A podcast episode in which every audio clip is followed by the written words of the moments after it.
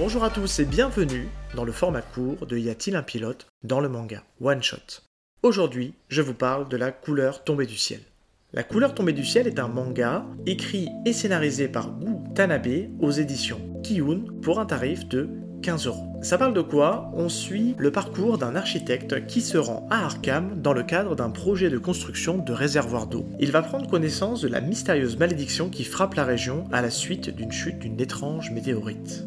Au niveau de l'édition, La couleur tombée du ciel fait partie de la collection des chefs-d'œuvre de Lovecraft. Vous pouvez également retrouver dans le même label Les montagnes hallucinées, Dans l'abîme du temps, Celui qui hantait les ténèbres et le très culte L'appel de Cthulhu.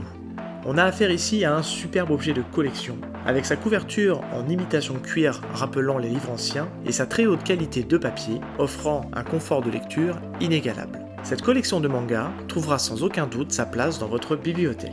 Pour les points forts, c'est tout d'abord une superbe porte d'entrée pour découvrir l'univers de Lovecraft.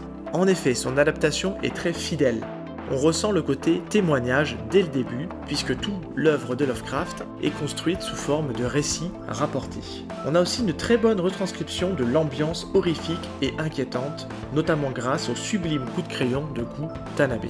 N'hésitez pas à vite découvrir les chefs-d'œuvre de Lovecraft aux éditions Kiyun et notamment La couleur tombée du ciel. Merci pour votre écoute. Si cet épisode vous a plu, n'hésitez pas à en parler autour de vous et à le partager sur les réseaux. Et je vous dis à très vite dans Y a-t-il un pilote dans le manga?